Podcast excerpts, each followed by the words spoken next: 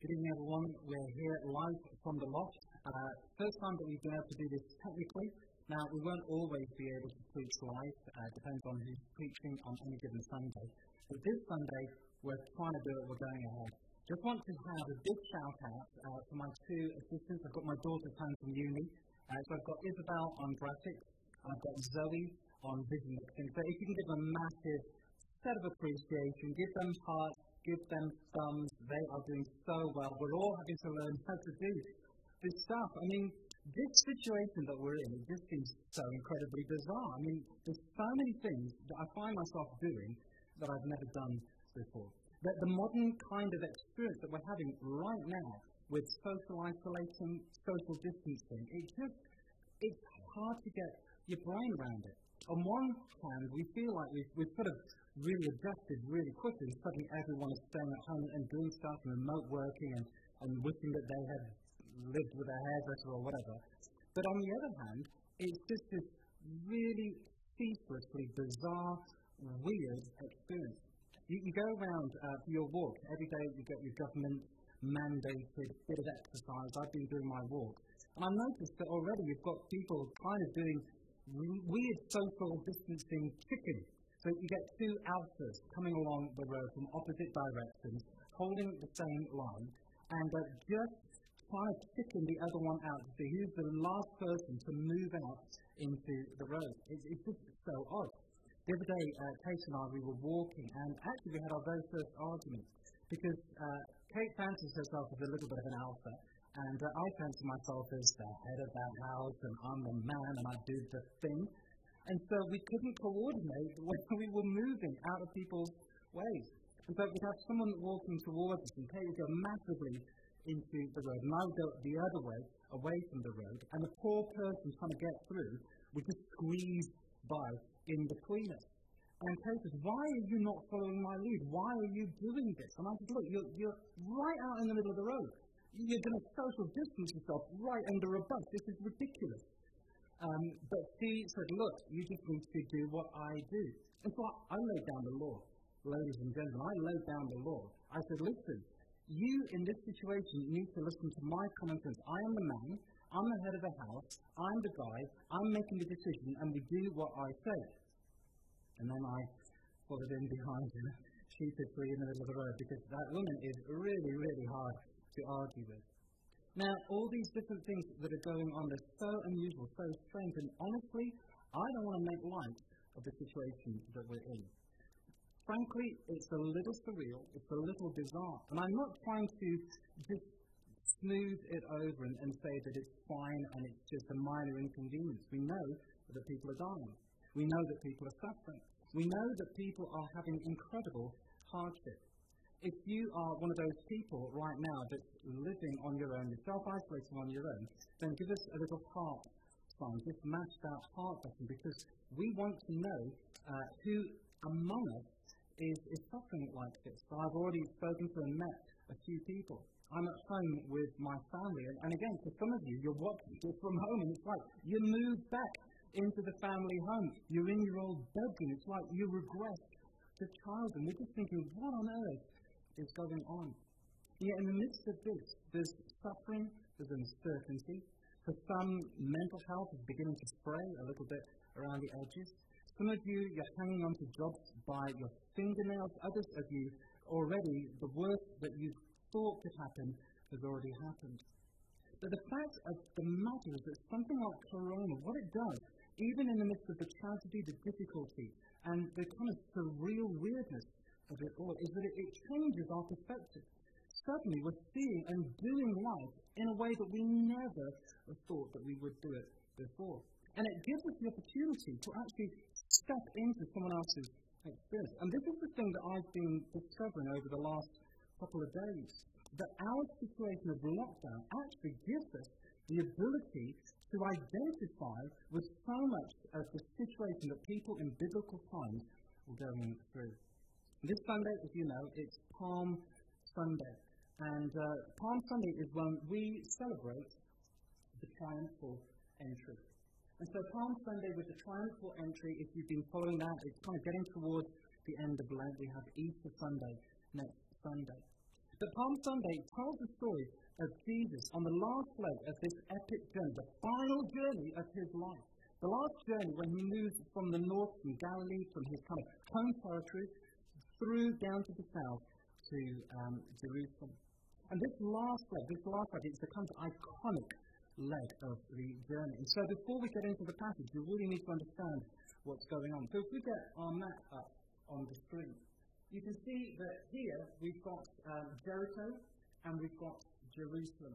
Now, Jericho is basically, it's in the bottom of the Dead Sea Valley. It's an arid, desert, uh, rocky place. And yet Jericho itself is surrounded by oases. So it becomes this, this verdant place. Herod the Great had a palace there. And Jericho literally means the place of the palms. It's the oldest inhabited city known to mankind. But it is also the lowest place on earth. And what happens is that Jesus travels from Jericho to Jerusalem. And if he travels from Jericho to Jerusalem on this final day of pilgrimage, that's a journey of around about 18 miles. And you, you rise in elevation around about half a mile. It's just this most incredible journey. And it's the journey to which Jesus now moves into Jerusalem and experiences the triumphal entry. But understanding the triumphal entry is to understand deeply how the people of Israel experienced life at that time. See, we've been under lockdown for two weeks. Uh, we don't know how long we have to go. But imagine a situation where you're in lockdown, not for two weeks, not for two months, not for two years, but for 100 years. Where all normal life is suspended, where you are oppressed, where you are economically downtrodden, disadvantaged. And this lockdown was under the heel of the Roman Empire. So by the time that Jesus comes, by the time he gets to Palm Sunday, moving into Jerusalem for the triumphal entry, the nation of Israel, they have had 100 years of Roman rule. And in that time of lockdown, they've not been able to do normal life. They have been killed because of Roman barbarity and brutality. They've experienced hardship. And you have this sense, like we have right now, something's not right with the world. It shouldn't be like this. This is not the way that I wanted my life to go. This is not how I wanted to do family. This is not how I wanted to do marriage. This is not how I wanted to do my job. I understand the situation. There's nothing I can do about it. That's just my circumstance. But I can't wait to break free from lockdown. So this story of Palm Sunday is a story about our hurt. Because the people of Israel are hurting and they've hurt for a hundred years.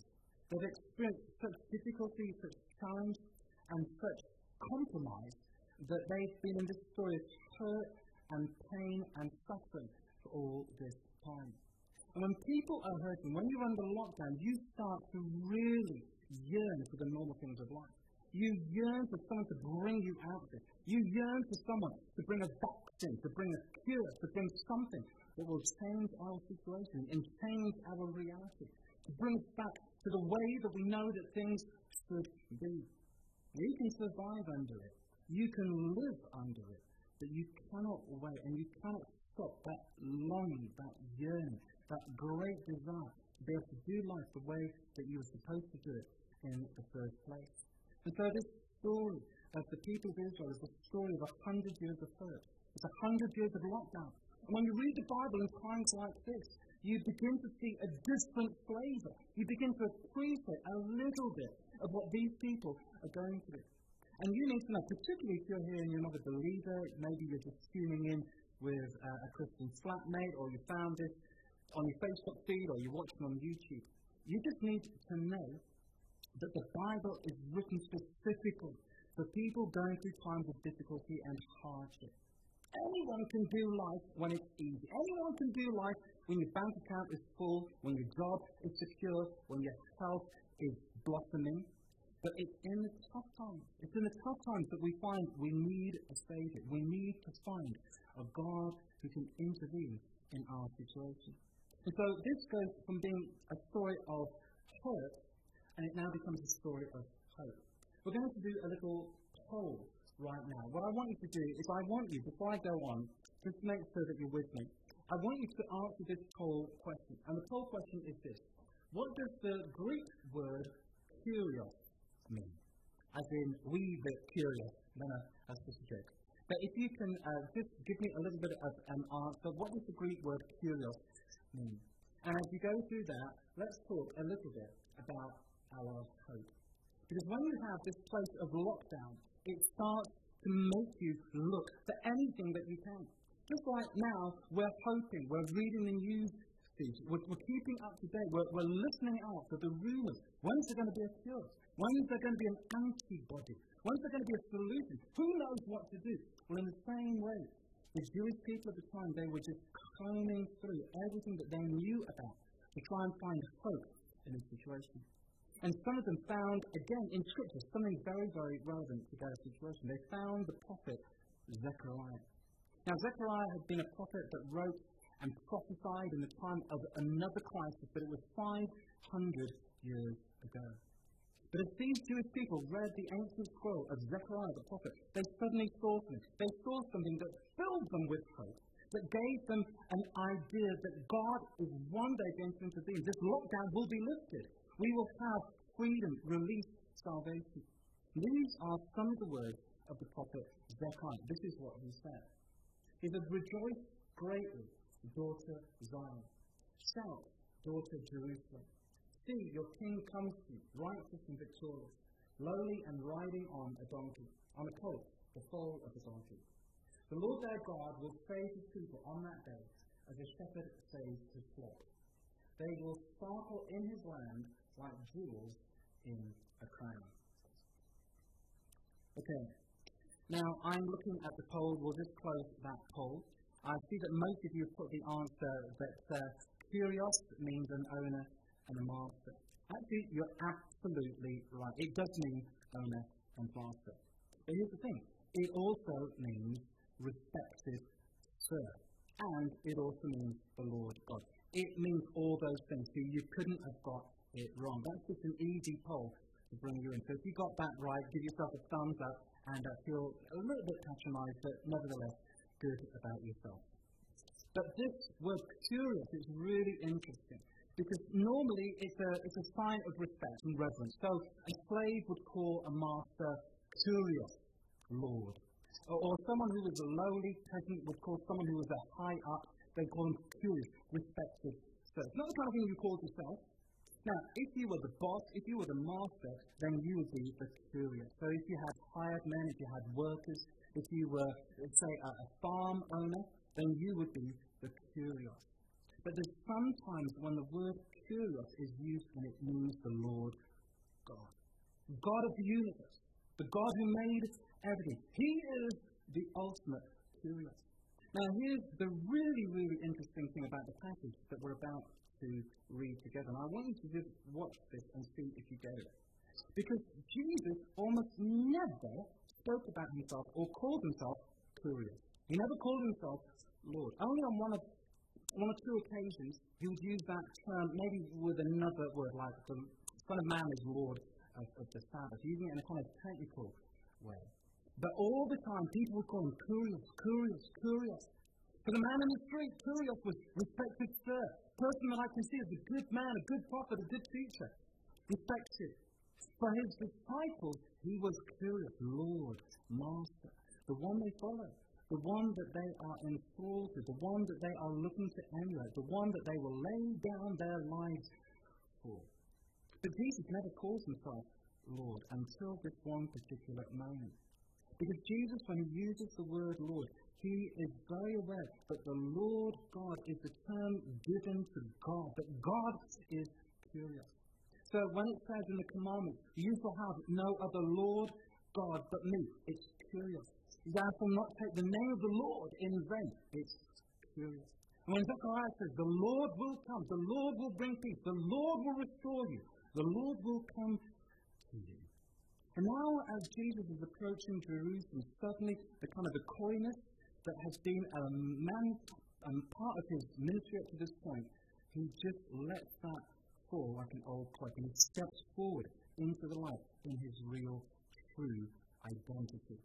And this is what Luke tells us about this uh, journey up to Jerusalem, says this.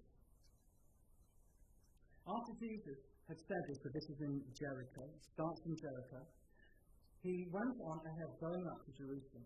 As he approached Bethphage and Bethany, at the hill called the Mount of Olives, he sent two of his disciples, saying to them, Go to the village ahead of you, and as you enter it, you will find a colt tied there, which no one has ever ridden. Untie it and bring it here. If anyone asks you, Why are you untying it? say, The Lord needs it. Those who were sent ahead went and found it just as he had told them. As they were untying the colt, his owners asked him, Why are you untying the colt?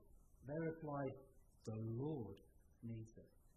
They brought it to Jesus threw their cloaks on the colt and put Jesus on it. As he went along, people spread their cloaks on the road. This is just amazing. This is so, so powerful. Because 500 years of prophecy when the Lord will come, and he will come to you riding on a donkey, on a foal, on a colt of a donkey. The Lord will come to you. Now, Jesus, as they get to the Mount of Olives, he sends two of his disciples ahead. He says, I want you to go. I want you to go, and you will find a couple of donkeys. You'll find a donkey that no one has ever ridden. And the disciples are thinking, well, you know, good luck with riding that one. It's, it's. It's not been broken in. You, you can't do that unless, unless there's someone really, really special. But he says, look, this is, this is what I want to do. I want to get a donkey because I'm going to approach Jerusalem on a donkey. And the disciples start saying, No, no way. Seriously? Zechariah? He says, Yeah. And when they ask, say, The Lord. The disciples are losing their minds. They say, No way, no way. Is this true? Is this really true? You're entering Jerusalem like this? Or they go to the guys. They, the guys, they find the donkey just as Jesus says. They find the donkey that's never been ridden before. And uh, they say to the people, Listen, the Lord needs it. These people who owned this donkey, and the donkey would be a really valuable possession in those days. It's like someone just coming in and demanding to take the keys of your car. But then suddenly realize what's going on. They the Lord needs it. But I said, oh, really? Seriously? The Lord needs it? Oh my goodness. Zechariah, the donkey, he's coming, he's coming, he's coming, the king is coming. And nobody needs to tell them what to do. Without any other instruction from Jesus, they get their cloaks and they lay them on the donkeys. And then people take the palms and they lay them on the ground before Jesus. And so you get this incredible fulfillment. And so what you've got here is you've got prophecy. People are looking forward to this prophecy. And because of the prophecy of Zechariah, it gives them tremendous excitement. But there's also the element of pilgrimage. So what happens is these two things are basically coming together as one. You've got prophecy that signals in large letters the Son of God, the Lord God, Kurios, is coming. He's coming to bring his peace. He's coming to bring healing. He's coming to lift the lock down. But it happens at pilgrimage. Now, I've been saying that Jesus came into the triumphal entry on Palm Sunday. Of course, it wasn't Palm Sunday. Palm Sunday did not exist. It was Passover. And Passover was a time, once a year, when pilgrims, tens of thousands of pilgrims, would come flock flood into Jerusalem. They would come from all over the nation, and the, the population of Jerusalem would suddenly mushroom, they would balloon. It was just this incredible crush of people. And every pilgrim comes to Passover to remember the time that God brought us out of slavery. And we were slaves in Egypt. And we had been slaves for 400 years, and we cried out to God. We were in lockdown in Egypt. And then God, with a mighty hand, the Lord God, He delivered us. He did miracles. He did great stuff. And every year, the feast of the Passover, they remember how the angel of death passed over the Israelites and destroyed their enemies. And now people are beginning to get excited because as Jesus is walking in, all the pilgrims are walking with him. And as they see this prophetic symbolic act, they begin to get in on the action themselves. And they're laying down their cloak on the donkey. And then they begin to sing. This is the second verse. So here's another pull that I want you to do. And that includes you Evie. I know that you were complaining about the poll earlier on, but I want you to do this and stop complaining. But here's the poll. Sorry, that was a little bit harsh. You can do all things when you're. But here's the poll. What does the word Hosanna mean? And you've got three options. Because in pilgrimage, what would happen is they would sing a number of different songs.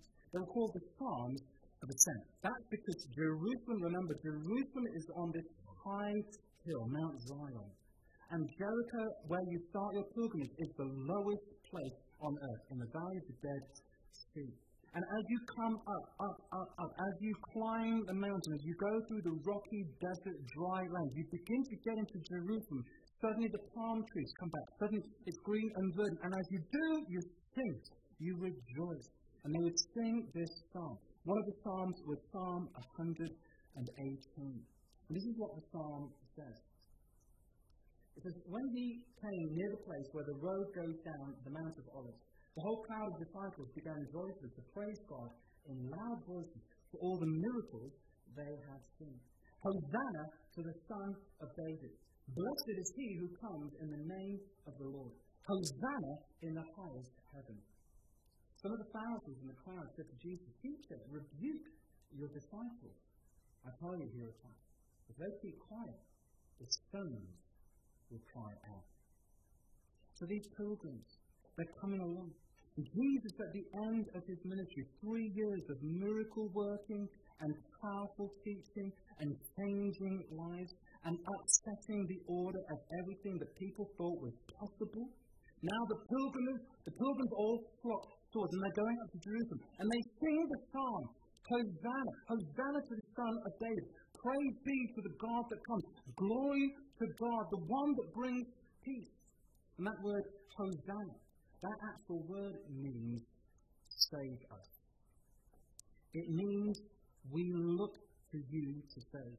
We look to you to come alongside us and help us where we cannot help ourselves. And so this thing, it's, it's the greatest, it's the greatest experience in Jesus' life. And you'd think this would be literally his crowning moment because hundreds and thousands and tens of thousands of people are, are putting their cloaks and they're laying down palm and they're worshipping God. And even the Pharisees can't stop it. Jesus has now swung the nation his way. And so you see our hope, you see our hopes that something unusual happens. And this is the point where the story totally takes an unexpected turn. Because Luke carries on and he writes this. As Jesus approached Jerusalem and saw the city, he wept over it and said, If you, even you, had only known on this day what would bring you peace, but now it is hidden from your eyes. Days will come upon you when your enemies will build an embankment against you and encircle you on every side. They will dash you to the ground, you and the children within your walls. They will not leave one stone on another because you did not recognize the time of God's coming you. Instead of being buoyed with this adulation, instead of being encouraged that finally people are receiving him as the king that he is, suddenly you see this weeping, this sobbing. There's something about the way that Luke talks about this, which is it's kind of like a broken language, like Jesus can barely get the words out. You almost get the sense of him sobbing through the words as he says these things to the people surrounding him. He weeps. He weeps. And so what we have is we have on Palm Sunday, it's a story about our hurt. But it's also a story about our hope. But here's the catch in the town. It's a story about God's heart. I don't know what your situation is. I don't know how you're feeling, how you're coping. I know that for some of you watching this, you, you're, you're really at the edge of your tether. You're, you're struggling with this and you have no idea how you're going to carry on with this. For some of this, this has really severely wrecked your experience and it has dashed so many of your dreams. So many of you, you've had to, to, to just throw your plans in, in the bin because this has just put a bomb into them. And this is the thing that God is a God who hears our prayer. And God is the God who hears and knows and feels and understands our hope. But He is someone that wants you to hear His heart.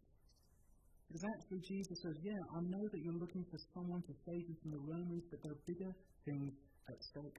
A bigger fish to fry in this scenario. Something like Corona, what it does is it strips away all our normal certainties and securities. It, it just shows us how precarious our life has always been. We manage to live most of the time with the illusion that we are fine, that nothing can, can throw us off course, and that Corona, something like this, in all its tragedy and horror, it comes and says life is fragile.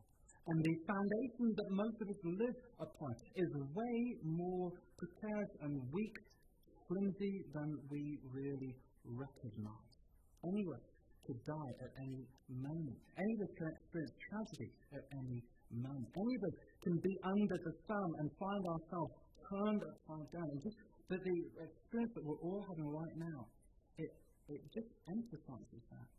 But Jesus says, the thing about these kinds of issues and difficulties that we go through, they make me weak, they make me feel sorrow, but they're also to point to the fact that there's a spiritual element to life.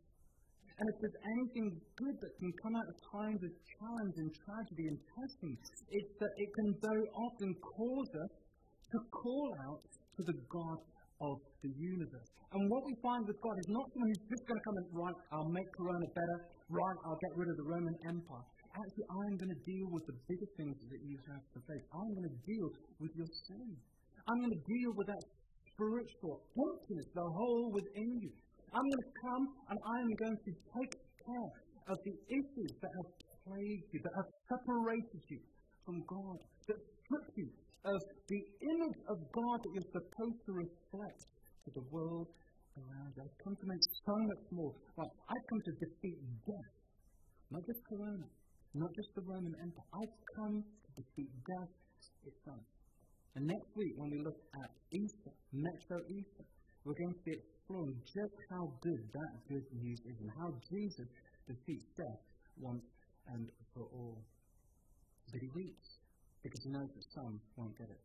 In fact, he's able to prophesy himself. He's a bit like Zechariah, but even a greater prophet. He prophesies that one day the walls of the Temple of Jerusalem will be cast down. The walls of the city will be burnt down. It says not one stone will be left on top of another. The time people they can't they can't fathom this because there's no rhyme or reason to it. And yet, and yet, forty years later, under the brutal uh, empire of Rome, with the Emperor Titus, Jerusalem is under siege. Initially, the, the Romans, when they broke through, they want to preserve the temple and turn it into a temple for Caesar, but a fire broke out, and it breaks right through the temple, and it, it ravages Jerusalem. And what happens is just this bizarre thing that the gold in the temple, and it was this wonder of the world, the gold in the temple, it melts down and it starts to settle within the cracks uh, between the stones. And so these Roman soldiers, for their bounty, they begin hacking the stones apart and uh, just scraping off the gold in between that they find, so that eventually not one stone is left on another. Josephus, the historian, says a million Jews were killed in that tragic time. And Jesus weeps. Jesus is full of sorrow. But here's the thing he says. He says, I'm weeping because you didn't recognize when God was coming to you. Here's the thing that we want to end up on. This is the question. So what do you do?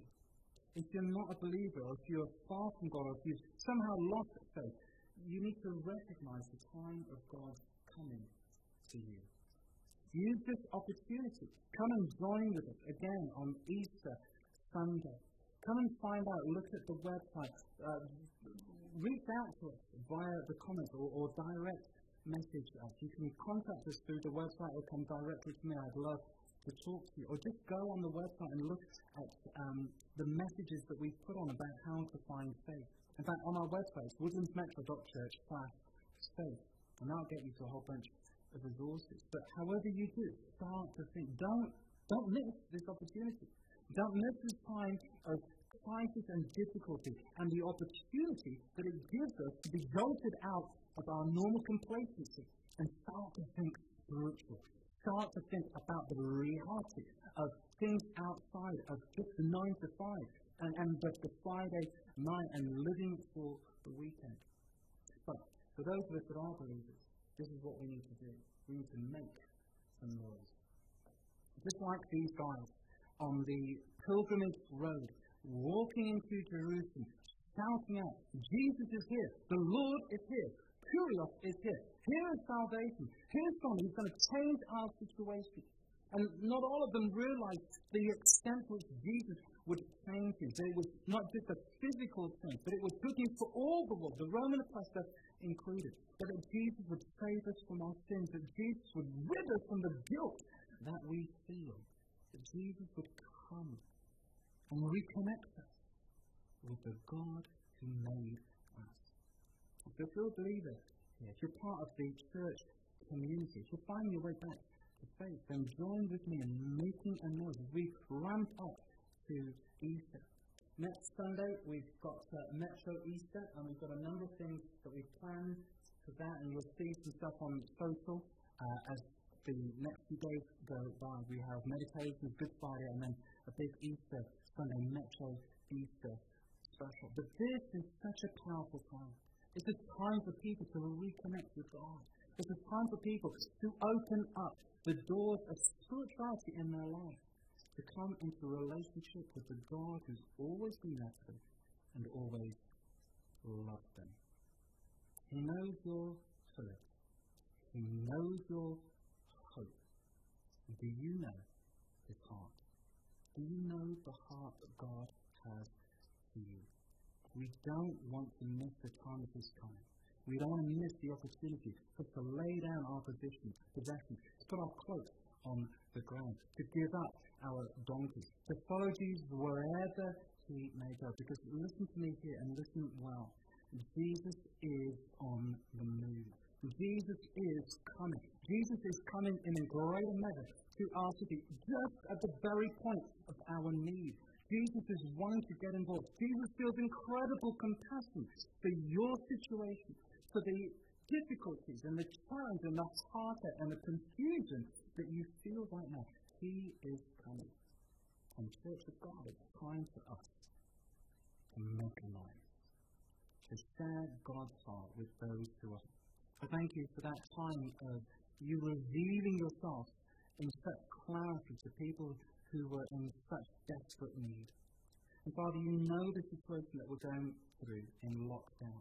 You know the the incredible cost that we're having to pay and the scars that we're beginning to pick up as a result of this.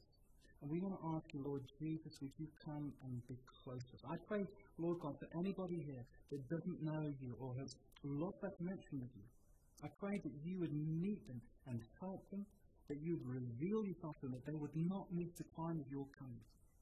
And Lord, for those of us that are your followers, I pray that we would have great boldness that we would get caught up in excitement with what you are wanting to do.